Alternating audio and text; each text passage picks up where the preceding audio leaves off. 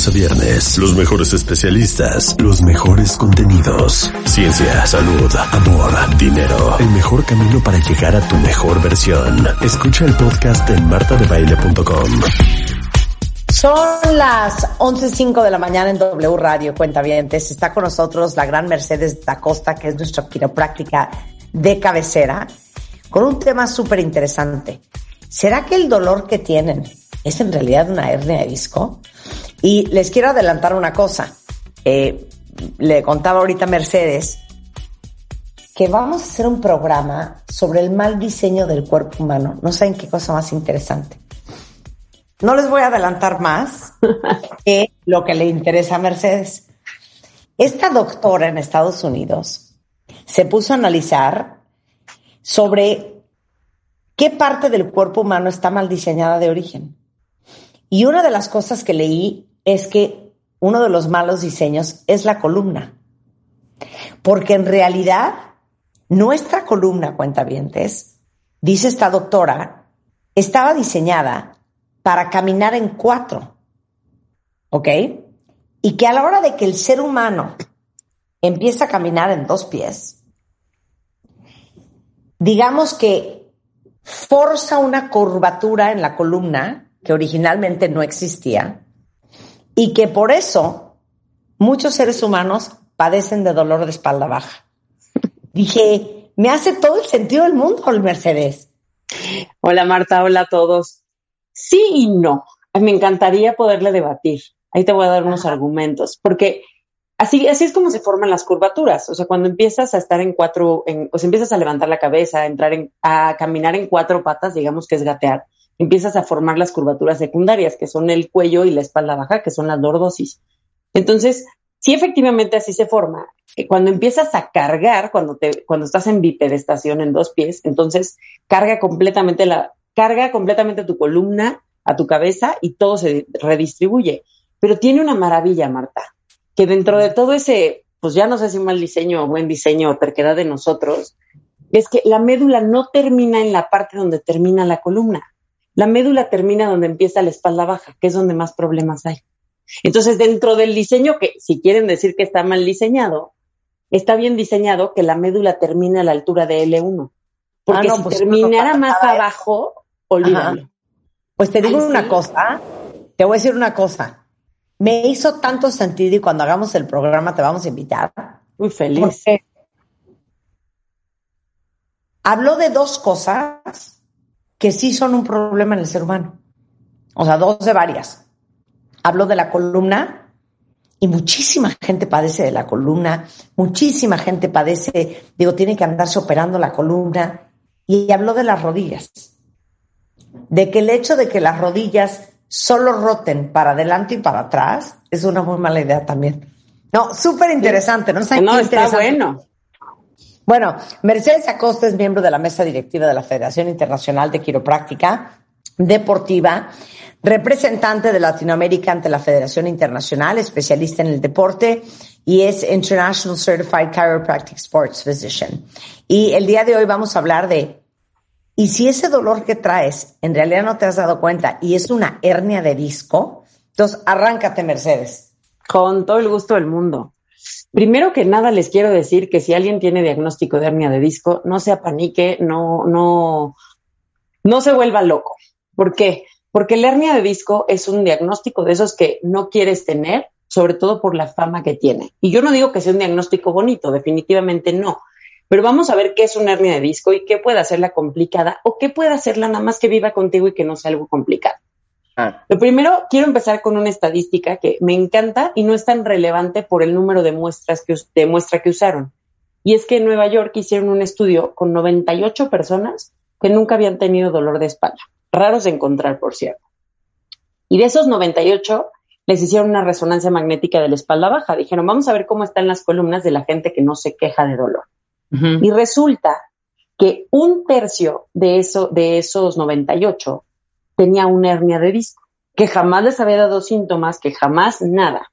Entonces, pues es bastante como, como significativo, pero resulta que los dos, dos tercios restantes tenían más de una hernia de disco. ¿Qué quiere decir esto?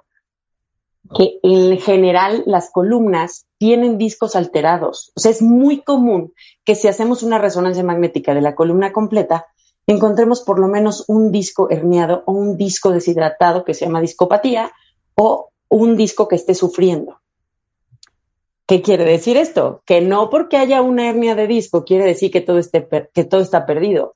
Y no porque haya una hernia de disco quiere decir que el diagnóstico que te está dando síntomas es la hernia de disco. Ahí les va. ¿Qué es una hernia de disco? Anatomía simple. El disco, imagínenselo como un globo grueso relleno con una canica y como si tuviera gel adentro. Entonces, ¿qué pasa si a un globo regular ustedes le hacen demasiada presión hacia un lado? ¿Qué creen que le pasaría? Hacia un lado Ajá. se truena. Pero antes de tronarse, ¿qué pasa? Se aplasta. Sí, y se hace como un chichón. ¿Están de acuerdo? Ok. Como que se deformara primero. Esa deformación se le llama en cuestión, en cuestión disco, se llama protrusión. Se está empujando hacia donde no debería porque se deformó y porque se fue el material del disco hacia donde no debería. Claro. Si esta presión sigue, que es muy común hacerla, por ejemplo, con palancas, o sea, doblé la cintura y cargué algo, estaba en el cuello, tuve un accidente, o sea, es súper común que pase así. Entonces, lo que pasa es que se rompen los anillos fibrosos, así se llaman como la, el, el, la circunferencia de ese, de ese globo o disco, y entonces se rompe y se escapa un poquito del, del contenido o mucho contenido. Eso es una hernia de disco real.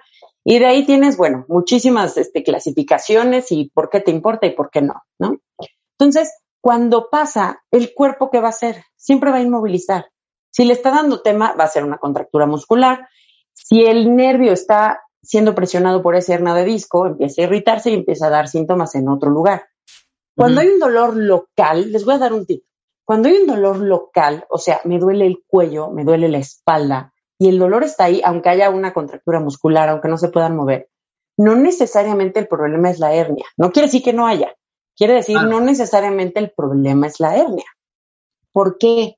Porque cuando hablamos de una hernia, lo que nos importa es que no vaya a lastimar al sistema nervioso. Entonces, cuando hablamos de dolor, es horrible, puede ser verdaderamente incapacitante, eh, o sea, desmoralizante, es espantoso el dolor, pero no necesariamente lo hace grave. ¿Qué lo haría grave? Que dañara al, al, nervio, que el nervio estuviera en un grado ya avanzado de daño, aunque acabe de pasar, y entonces es cuando, en muchos casos, tiene que entrar el neurocirujano y tiene que hacer una cirugía. Entonces, o sea, ¿cómo, ¿cómo se verían a tal gravedad? ¿Cómo lo verías tú? ¿Cómo verías en una radiografía o en una resonancia que ya estás, pero del nabo? Es que esa es una de las cosas que más se confunde. ¿Por qué? Porque si tú me mandas por WhatsApp, ah, mira mi resonancia, Ajá. y veo la hernia, ¿no? Se ve un globo salido de donde no debería, está invadiendo el canal central. Digo, híjole, se ve súper fuerte. Si yo quisiera y yo me dedicara, o los neurocirujanos se dedicaran a arreglar estudios, inmediatamente lo que haríamos sería, pues sabes que entra y corta eso, ¿no? Pero nadie se dedica a atender estudios, nos dedicamos a atender al paciente. ¿Y qué quiere decir esto? Una cosa es el estudio, que la resonancia magnética es donde se ven los discos y los nervios, uh -huh. pero otra cosa es los síntomas que te está dando el paciente. O sea, ¿quién gana? Gana lo que le está pasando al paciente, gana la clínica. Claro. Quien nada más un estudio y toma una decisión, es muy probable que se equivoque. Porque de verdad hay casos, y se los puedo enseñar, que yo digo, Dios mío, este paciente estoy segura que no puede ni caminar. Y lo ves de pronto y te dice, no, sabes que en las mañanas me da un poquito como de tensión en la espalda. Y yo así de, ¿nada más? Sí. Claro. Yo como, wow, no, no, no checa, no macha el, el estudio contigo, pero está en un grado que seguramente no es quirúrgico, ¿no? Entonces es lo que hay que ir valorando. Y claro. además pasa otra cosa, como que la hernia la independizamos, ¿no? Como, ah, la hernia es el problema. Pero les voy a contar algo que nunca hemos hablado y luego nos vamos a enfocar en eso, porque es un tema que nadie habla así como en entrevista y es un tema que complica. Y es el nervio amarillo. El nervio amarillo va en la parte de atrás por donde pasa la médula. Entonces, Ajá. o los nervios. Entonces, si hay una hernia, es una cosa, o sea, todavía hay espacio, el sistema nervioso a lo mejor la pasa medio raro, pero puede ser que la libre. Pero si el nervio amarillo que está en la parte de atrás, digamos que es un anillo, por delante, le, por delante y al lado le puede llegar el disco, pero por atrás le llega el ligamento. Entonces, sí. si se engrosa el ligamento amarillo, si se inflama y engrosa a tal grado, Entonces lo que hace es presionar de atrás y de adelante. Y entonces ahí tenemos un problema porque a dónde se escapa la médula con los nervios. Entonces, todo eso es algo que empieza a complicar. Pero de todos modos, el chiste es ver qué está pasando con tu hernia. Porque, por ejemplo, la, la hernia de Marta. Marta, tus síntomas son locales normalmente, ¿estás de acuerdo? Hay veces que sí traes más el brazo, pero ¿estás de acuerdo que normalmente es más dolor en cuello, tensión en cuello, molestia en cuello y hacia hombros? Los trapecios, sí, 100%. Exacto. O sea, ¿qué hacen los músculos? Un collarín. ¿Sabes qué, Marta? Hoy me estás poniendo en riesgo, te voy a hacer un collarín, porque si te dejo hacer lo que tú quieras, me vas a lastimar. Firma el sistema nervioso y las arterias vertebrales que van al cerebro. Entonces, lo que hace el cuerpo, y estoy segura que si hacemos una resonancia magnética tuya ahorita, ese disco ya se deshidrató, se le llama discopatía. Esa hernia debe estar más deshidratada que al principio. Y eso lo hace el cuerpo naturalmente. ¿Por qué? Porque si el disco está, está haciendo que corra riesgo el sistema nervioso y el sistema nervioso corre riesgo, lo que hacen las articulaciones primero es tensar alrededor, una contractura y contractura y contractura y contractura. Pero si eso no cede, entonces el cuerpo se va al extremo. Dice, ¿sabes qué? Vamos a deshidratar el disco. Y después de deshidratarlo, así ya acercamos una articulación con la otra, vamos a sacar unas uñitas o picos del oro, que se llaman osteofitos realmente, que van a intentar pegar una articulación con la otra. A eso se le llama degeneración.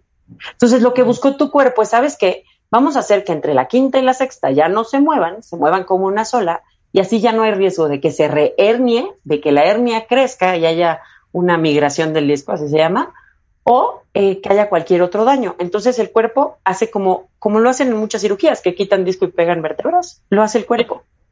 Oye, ¿a qué velocidad necesaria? Es muy común que se hernien o hernien, ¿cómo se dice? Hernien. Hernien. Hernien. hernien los discos. O sea, yo veo a todo el mundo diciendo, es, mi, ah, es que tengo herniado un disco. Es que... Y siento también que nadie pela. O sea, tienes un dolor, no vas a averiguar si es, perdón, toco madera, si es un disco herniado o si es cáncer de hueso. ¿Sí me explico?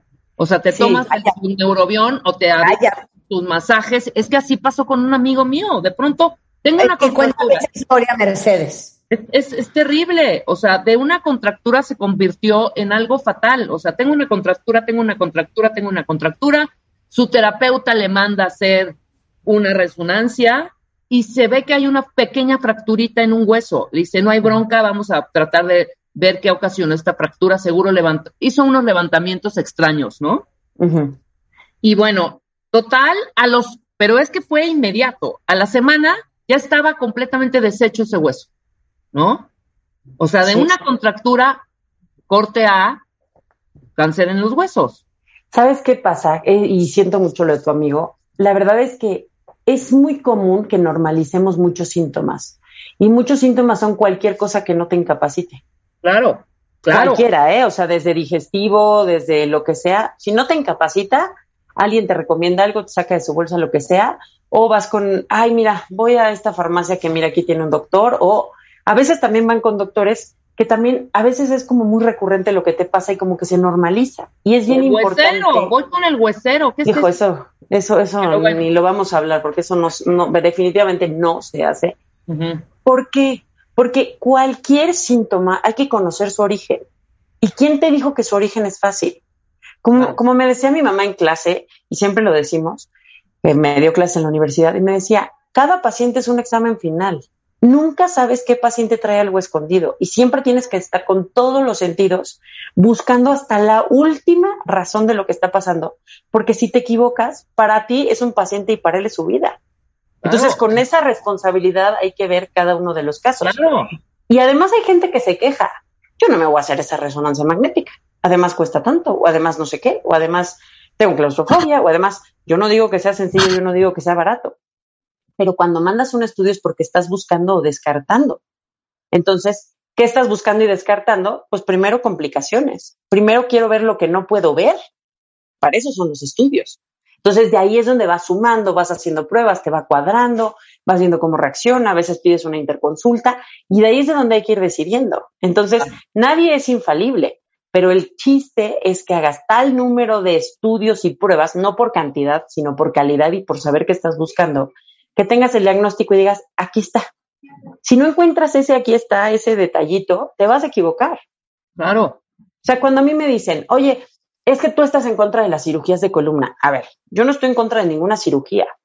Yo estoy en contra de las cirugías innecesarias, como estoy en contra de las remodelaciones innecesarias, o sea, estoy en contra de lo innecesario.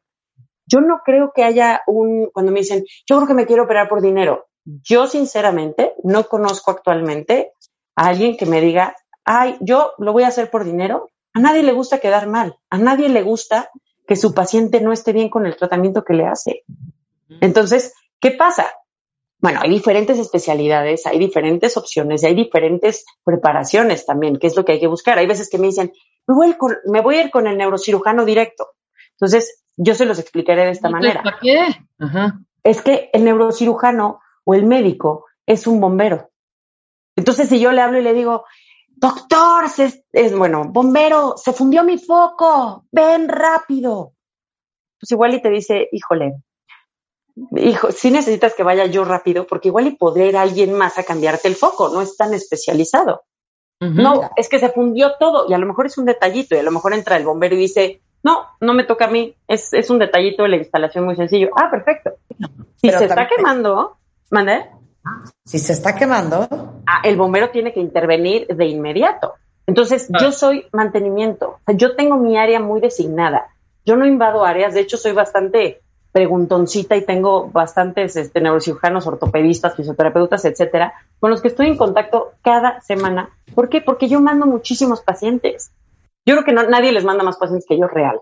¿Por qué? Porque no todos los casos son para mí. Muchísimos sí. La mayoría tienen cosas en las que puedo ayudar, pero los que no, no me los quedo. Y pregunto, y a veces me los regresan y me dicen, no, vas tú y yo, ah, pero el caso está súper complicado. Bueno, pues para eso nos dedicamos, ¿no? Pero, entonces. Pero te voy a decir una cosa bien importante. También hay que tener cuidado, cuentavientes, y pedir una, dos, hasta tres opiniones. Cuando a mí se me hernió el disco, que está entre la quinta y la sexta cervical, no me podía mover. Y me pusieron collarín y un drama y el ortopedista me mandó con el neurocirujano. Y acabé con un muy famoso neurocirujano en México y me dijo, te tienes que operar te tenemos que sacar el disco del cuello. Gracias a Dios yo tengo una mamá que es una histérica y me dijo, bajo ninguna circunstancia, vamos a pedir una segunda opinión. Pedí una segunda opinión y acabé con el doctor Luque, que Dios lo tenga en su santa gloria, el inventor de las barras. Las barras de Luque, exacto. Y cuando me vio me dijo, ¿de qué me estás hablando? Bajo ninguna circunstancia te vas a operar. ¿Te duele que te mueres? Pues no, tú no te operes. No, y además... Dos años, tienes 32 años, estás súper joven y olvídate el merequeteca en el cual te vas a meter. Gracias a él nunca me operé. Y hoy, pues de repente se me contractura el cuello y así, pero estoy bien. Pero no, y activa y todo. por las, por las...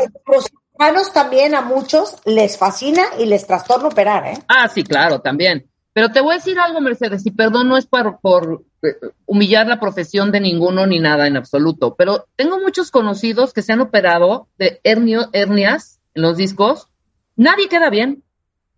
Ahorita tengo una amiga que hace... siento que de la columna, de verdad, y de las rodillas, nadie el 2% queda bien. No, no sé si ¿Sabes? también nosotros no aportamos ni hacemos los ejercicios que se nos dicen o nada, pero güey, de verdad es así de, no, es que me está dando lata otra vez. El, pero no te operaron hace dos años. Sí, pero no, no quedé bien, ¿eh? Así son todas ¿Sabes qué pasa? ¿Sabes qué pasa?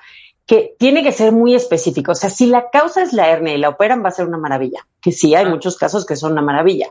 Si era lo obvio, pero no era la causa, no van a tener el cambio que quieren. Y además pasa otra cosa. A lo mejor corriges esa hernia, ¿no? Opera C4, C5 y todo pero no cambiaste los hábitos y no corregiste lo que está pasando arriba o abajo. Entonces, ¿qué pasa? Se empieza como le dicen que se empieza a contagiar. No se contagia nada, sino que mecánicamente los propioceptores, que es una parte del sistema nervioso muy importante, están en médula. Entonces, el hacer movimientos, si tú inmovilizas una parte, cambias la función de una parte con fibrosis, las demás se vuelven mayor, tienen mayor movilidad. Entonces, eso va a tener una reacción a largo plazo. Entonces, es bien importante que si sí es quirúrgico, pues lo tienen que operar, pero muchísimos casos no son. les voy a spoilerear un poquito el tema. Les voy a decir que, ¿cómo saber si es una emergencia? Yo creo que eso nos va a ayudar, fíjense. Cuando no puedes ni dudar, te vas a ir al hospital, es, ¿perdiste la fuerza? O sea, no reacciona tu mano o tu pierna. O la más grave es, perdí función en los esfínteres. O sea, me hice pipí o me hice popó. Ahí, o sea, ni lo piensas y te vas al hospital right now, ahorita. ¿Pero eso qué tiene que ver? Que la hernia, si se sale demasiado el material, puede hacer una migración caudal. Migración, no, sí, caudal. Que quiere decir que va hacia abajo y cae en la cola de caballo, que es la parte de hasta abajo del sacro. Y entonces eso empieza a dañar por segundo. Entonces ahí no tienes, no tienes, bueno, ni tiempo de pensar en si tienes seguro o no. O sea, te vas al hospital en el que te van a recibir, punto. Esas son las emergencias. Son muy pocas, pero para que sepan que es una emergencia, eso es una emergencia.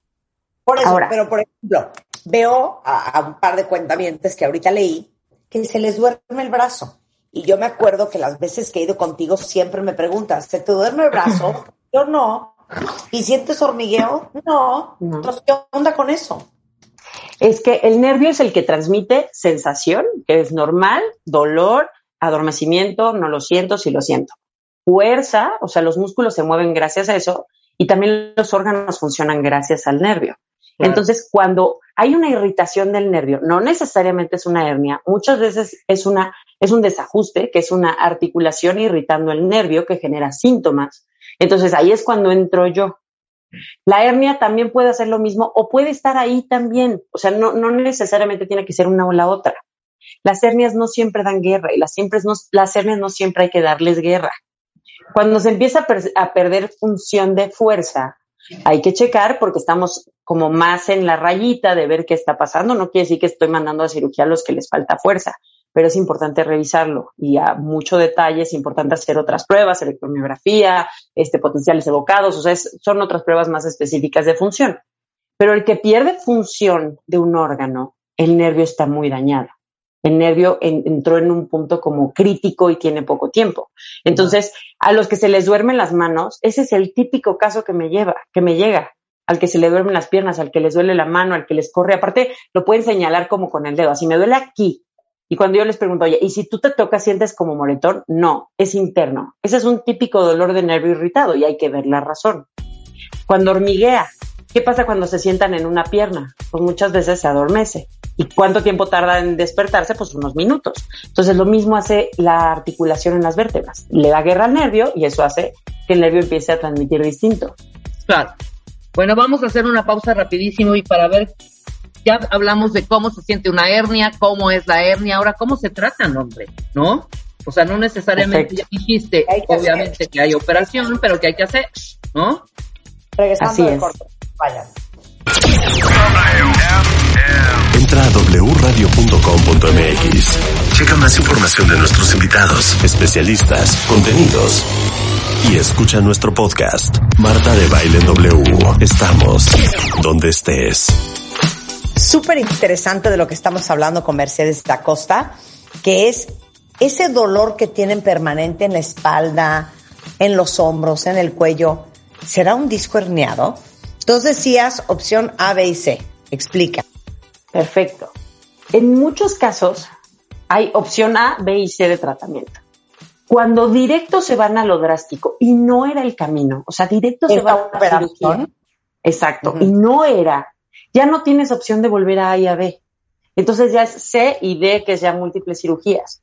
En muchos casos se puede empezar por caso A, que es conservador, por opción A, perdón, que es conservador, opción B, que es como buscar qué más puede haber, depende del caso, y opción C es llegar a cirugía. Si vas, por ejemplo, conmigo, que yo soy opción A, y no eres para opción A y eres para opción C, yo personalmente te voy a mandar. Muchísimos de mis pacientes, si se los pueden preguntar, los mando al neurocirujano.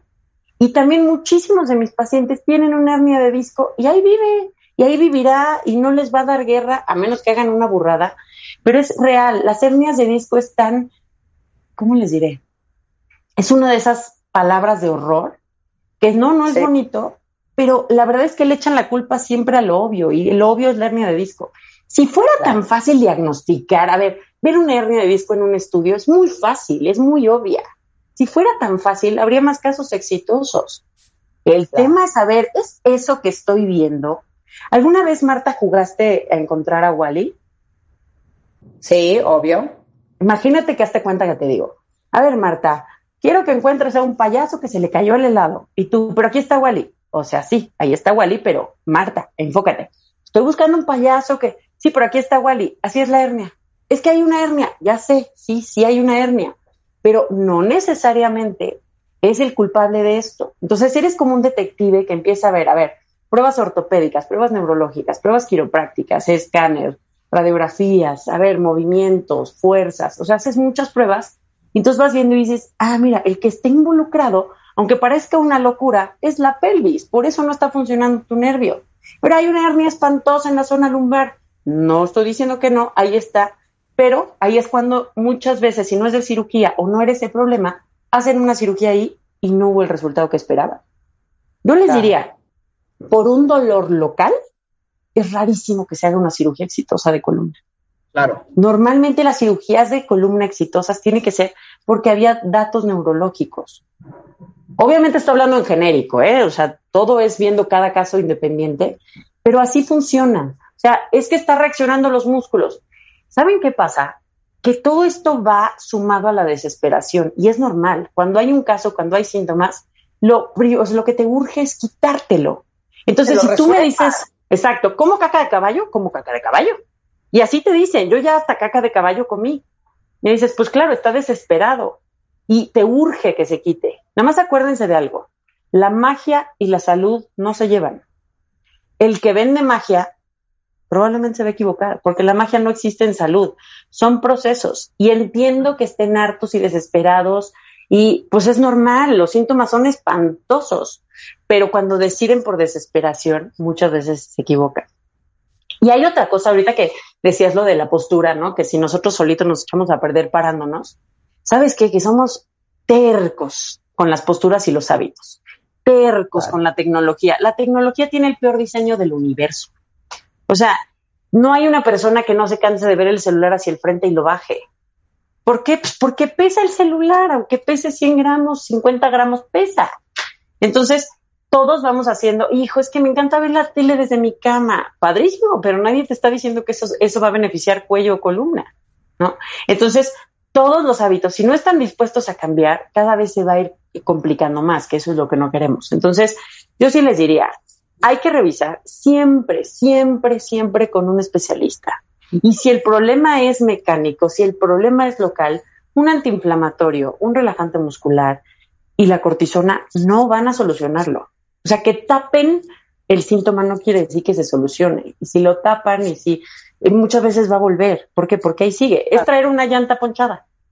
Por más que le pongan aceite al coche, un, un este aditivo a la gasolina y vaya increíble, pues si la llanta está ponchada, en algún momento va a acabar estampándote. Claro, mira, Dris tiene el típico caso, y qué bueno que nos preguntaste, Dris. Dice, tengo hernia en mis discos de las cervicales, me acaban de hacer una resonancia magnética y se me salió un disco. No me quiero operar. Por favor, pregúntale si es rigurosa la cirugía.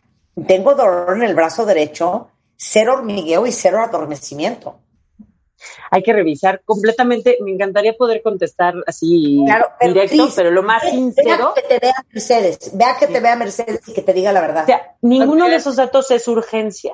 Sí hay que atenderlo, pero no es urgencia. Y cuando no es urgencia, tienes chance de pedir una segunda opinión. Entonces, esto es lo que yo te diría. O sea, de todos los que tienen ese tipo de dolor o ese eh, hormigueo, es lo que hay que revisar. ¿Por qué? Porque si es cirugía, yo te prometo que yo te voy a llevar, así te voy a empujar a la cirugía. Pero aquí no es un, o sea, aquí cuando me dicen es que me estás mandando un quirófano, no, te estoy mandando una segunda opinión, no te estoy mandando un quirófano. Entonces, sí es bien importante revisar, pero no estás en un caso en el que sea por lo que suena, porque no estoy revisando ni viendo absolutamente nada y estoy hablando al aire. No, no, ninguno de los síntomas que me estás diciendo me suena urgencia quirúrgica estás en otro lugar. Claro. Oye, y te voy a decir una cosa. Eh, dicen aquí, eh, tengo rectificación lumbar, pérdida de lordosis, dos hernias discales, ya con adormecimiento en las extremidades. Acabo de volver en venta ya todos mis zapatos porque no quiero llegar a la cirugía. Mira, para que haya una hernia tienen que cambiar las curvaturas a fuerza. ¿Por qué? Porque la, para que haya una curvatura que es lordosis, tiene que estar el núcleo pulposo, que es una parte como más gordita del, del disco, que es lo que les digo que siempre se imaginen como una canilla adelante. ¿Por qué? Porque es lo que hace que avienta la cabeza, digamos, hacia atrás, ¿no? Y avienta como la panza hacia adelante, que el núcleo pulposo esté más hacia el frente que hacia atrás. Cuando cambian las curvaturas, el núcleo pulposo lo empiezas a aventar hacia atrás. Y estoy hablando de las lordosis porque la sifosis eh, dorsal es rarísimo que sea hernia es otro tipo de tema. Entonces, por eso estoy hablando directo cuello y espalda baja, que son los comunes. Entonces, cuando para que se pueda salir el material del disco hacia atrás, pues tienes que como que hacer el movimiento de sacar como las pompas o hacer la cabeza hacia abajo. Entonces tienes que aventar el material, material hacia atrás, entonces no hay curvaturas. Cuando usan un zapato demasiado bajo, bajo me estoy hablando de totalmente flat, sin tacón, tampoco le cae bien a las curvaturas. Tiene que tener por lo menos dos centímetros de altura y estoy hablándole a hombres y a mujeres. El promedio es cuatro y el máximo es seis. Ese es un tacón ideal. El chiste, aquí Marta, antes de que brinque, antes le voy a silenciar aquí el micrófono. Este, el chiste es que no sea lo que uses siempre, sino que alternes si usas un tacón alto. Pero si tienes temas y ya sabes que usas tacón alto y te duele, tu cuerpo te lo está pidiendo, no uses tacón, me estás lastimando. Ya si lo usas es terquedad. Entonces, no es regala todo, es analiza con cuál te sientes mejor y sobre todo atiéndelo. ¿Por qué? Porque cuando empieza a dar guerra al nervio, digamos que el daño empieza. Entonces no tienes tanto tiempo como para decir, bueno, ya que no me deje mover, lo voy a hacer. No. Mira, Lili dice, yo tengo una cirugía de la quinta y la sexta cervical, igual que yo, mana, nada más que yo nunca me operé. Me pusieron una prótesis y sigo con la mano dormida y ahora se me duerme la mano derecha también. Digo, la pierna derecha. Lo siento muchísimo, de verdad, porque debe ser muy frustrante haber hecho el tratamiento que te recomendaron y que no quede te diría, pide una segunda opinión. porque Cuando hay una prótesis, ¿qué puede hacer un quiropráctico? Ahí nada. Literalmente ahí nada. Cuando hay barras, ahí nada. Pero ¿qué pasa? Las otras articulaciones pueden estar eh, compensando. Entonces, cuando tratas eh, zonas que no son esas, sino que son alrededores, muchas veces hay un cambio. Entonces, lo primero es saber cuándo no tocar, cuándo respetar y nunca lastimar. Ese es el primer principio. Estoy hablando de quiroprácticos reales, ¿eh? No me comparen con charlatanes, eso se lo suplico, porque ya cuando me dicen eso digo, pues no, no, comadre. Pero eh, es bien importante saber qué zonas deben revisarse. Y a lo mejor, no sé, a lo mejor hay cirugías que me consta que a veces están bien hechas y que el cuerpo reacciona o con fibrosis del disco, como una, literalmente una cicatrización queloide, ven que se hace como un gusano, también pasa en discos y ese siempre es un riesgo de una cirugía de hernia y eh, no lo pueden saber hasta que lo hacen y eso es muy duro. Y otra cosa que, que puede pasar es que, em, que el cuerpo se rehernie o que lo haga en otra zona. Entonces es bien importante independizarlo, pero siento mucho, sobre todo que ya hiciste algo que tenías esperanza y no ha funcionado. Oye, cuando se duermen los dedos, Mercedes, hay mucha gente que está diciendo se me duermen los dedos, no las manos completas, los dedos. Ok, depende el nervio, hazte cuenta. Literalmente hay una, una imagen, se los voy a subir a mi Instagram, a tu quiropráctica, para que vean cómo se divide el sistema nervioso en dermatomos, que es lo que lo divide. Entonces, cada nervio te va a dar así sensación por una franja especial del cuerpo. Eso se llama dermatomo. Entonces, cuando el nervio está irritado, puede darte sensación en todo el recorrido que le da sensación o puede solamente darte eh, sensación de adormecimiento en una zona. Ahora, también cuando hablamos de dedos adormecidos, hay que descartar que no sea túnel del carpo. Y hay en casos que son las dos cosas. O sea, el nervio tú lo puedes presionar en cualquier lugar. Puede ser en el origen, que es en, en columna, puede ser en hombro, en codo, en muñeca, en el, en el túnel del carpo, que es como una cuevita que se forma en donde empieza la mano. Entonces, eh, por, eso, por eso les digo, si fuera tan obvio sería muy fácil. Entonces hay que ir a ver, a ver, tú en especial, este nervio en dónde está presionado y hay que hacer un chorro de pruebas. Entonces hay que ver, pero es posible que un nervio solamente dé sensaciones como por zonas, por días por zonas también, y también que pueda ser eh, una irritación del nervio en algún otro lado. Claro, claro. El problema aquí es la tardanza en ir con un especialista como Mercedes para que les diga, aquí está la bronca. Claro. Oye, Mercedes. otra pregunta. Dígame. Eh, bueno, ya saben, si andan con dolor de verdad, tienen que checarse porque eso se puede ir complicando. Y yo diría que en estas cuestiones que son tan delicadas, siempre pidan de verdad una segunda opinión. Sí, Eh, les digo, a mí me quería operar un neurocirujano muy famoso aquí en México hace 22 años. Pasaron 22 años y no me operé y estoy bien.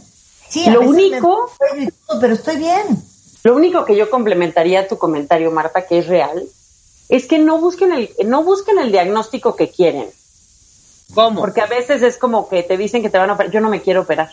Pues voy a ir con el doctor que me diga que no me va a operar.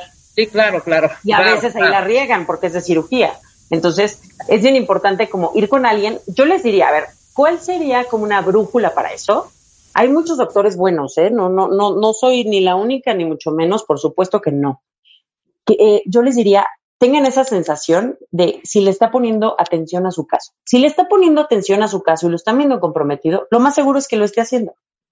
Si no, si lo ven como muy vago, muy rápido, muy, ay, ¿qué pasó? Y nada más estudio de contra la lámpara y así, lo más seguro es que no le ha puesto esa atención que ustedes buscaban. Entonces, ese es el feeling que yo les diría. No que les den gusto en el diagnóstico que buscan. Porque eso también pasa. Vengo a que me digas que no me voy a operar. No, no, no solo te vas a operar, te voy a mandar de aquí. O sea, claro que te vas, ¿no? Entonces, es bien importante que no sea el que buscan, sino el que ustedes sienten que están tomando el doctor que eligieron con responsabilidad. ¿Qué pasa si nunca me opero una grave hernia? Nunca. Si no era de cirugía, si no, o sea, si no era de daño neurológico, pues lo más seguro es que vayan y vengan crisis. Pero si si era de estaba, daño. Ajá. si era de daño, el disco se va a ir dañando y va a ir perdiendo funciones. Entonces voy a repetir las funciones. Oh, espérame, estoy hablando de una hernia a nivel lumbar, porque en cervical es diferente. Puede ser que pierdas sensibilidad, que pierdas fuerza. Fuerza me refiero, se desconectó, o sea, no funciona tu pierna. O, eh, te digo, de gravedad puede ser que pierdas función de esfínteres o de órganos. O sea, tu salud sí va a bajar. Claro. Y en cuello es más delicado, porque si me dan a elegir cuál es la más delicada, cuello siempre. Porque Uy. ahí sí hay médula. Oye, gracias, gracias, gracias. No, pero 22 años la tuya seguro está deshidratada y estable, estoy segura, porque además he- hemos visto radiografías y la articulación este, está degenerada y es lo que esperas con ese caso. O sea, eso es, eso es esperado. Tu cuerpo te está ayudando. Pero si es en cuello, puedes empezar a perder de ahí hacia abajo. O sea, es mucho más delicado. A ver, hay, hay, hay una cosa cuando me dicen, ¿no? Y es una, es una cosa real. El cuerpo está hecho para sanarse a sí mismo. Sí, sí, es cierto. Pero la prioridad del cuerpo no es sanarse a sí mismo, no es estar sano y vivir bien. La prioridad del cuerpo es mantener tu vida. Entonces, para mantener tu vida no siempre va a ser cosas que te acomoden y no siempre va a ser cosas que te puedas esperar. Claro. Entonces, tu cuerpo tiene eh, acciones drásticas cuando estás corriendo riesgo. Entonces, si los síntomas están avanzando, si estás perdiendo funciones, tu cuerpo te está diciendo, estoy agarrando esto con hilitos y se me puede caer. Entonces, yo sí, yo sí les diría, si ven que va avanzando, de verdad Correcto. necesitan un tratamiento, exacto. Y hay también muchos tratamientos en, en sector salud, digo, hay mucho quirúrgico en sector salud, pero bueno, también hay buenos doctores allá, ¿eh? Dijiste algo importante. Eh, dijiste, a ver, aguas con el cuello porque ¿Dónde hay médula. ¿Perdón? No, ¿Dónde nada más esta duda. Espérame, Marta, espérame. Es que esto es A ver. importante que también le pasó a mi amigo. Dijiste algo muy, muy importante. Dijiste, aguas con el cuello porque ahí hay médula. ¿Qué quiere decir? Que se te puede presionar la médula tan cañón si no arreglas lo de arriba. Sí, el problema del tema del cuello es que puedes hacer una compresión medular, literalmente. Y acuérdense que otro día Eso. vamos a hablar del ligamento amarillo porque es otro tema, pero que lo estrangula. Entonces empieza a dejar de transmitir correctamente hacia abajo. Y hay problemas que son de piernas y así que vienen desde el cuello. O sea, Claro. acuérdense, cerebro es como la cisterna. De ahí, entre otras cosas, viene la médula, que es como el canal, bueno, es el canal central, pero es como la tubería central. Exacto. Y de ahí vamos teniendo tuberitas, que son los nervios periféricos. Entonces, si tú, o si tú estás dándole guerra al, al, al tinaco, que es el cerebro, bueno, pues todo tu sistema de agua se acabó. Si, si estás yendo a la tubería central, pues las tuberitas se van a empezar a dañar y entre más arriba sea que le diste la tubería eh, central, pues más daños vas a tener abajo. Entonces, definitivamente, entre más arriba, más delicado. Pues ya lo oyeron. Ahora sí, ¿dónde te encuentran, Mercedes? Gracias, Rebe. Estoy en Lomas Virreyes, en los teléfonos 55 55 16 28 54, en el 55 52 73 8196, voy a repetirlo, 55 52 73 8196 y en Instagram me pueden encontrar como tu quiropráctica y en Facebook como y en Twitter como quiroprácticas y yo contesto personalmente sus dudas por ahí. Y pues estoy a sus órdenes. Ahora sí que yo no puedo ver todo ni a todos, pero con muchísimo gusto les ayudo en lo que yo pueda a, recibir los casos que pueda y a, y a referir los que no. Maravilloso. Gracias, querida. Voy a poner todos mucho gusto. datos de Mercedes de Acosta en Twitter. Igualmente saben que los encuentran siempre en martadebaile.com. Te mando un beso, Mercedes. Les mando besos y gracias. Espero que ayude a mucha gente. Un beso a todos. Besote. Gracias. Bye. Bye. Hacemos una pausa cuenta vientes. Regresando, qué diversión. Vamos a hacer la segunda parte de lo que empezamos a hacer el viernes con Álvaro Gordoa, que es la historia detrás de los accesorios icónicos de la moda. ¿Quién inventó el tacón? ¿De dónde viene el reloj de muñeca? Y los lentes. Todo al volver con Álvaro Gordoa. No se vayan. Chamba, pareja, hijos, dinero, salud. Los mejores especialistas de México y el mundo para ayudarte a convertirte en tu mejor versión. Escucha el podcast en martadebaile.com.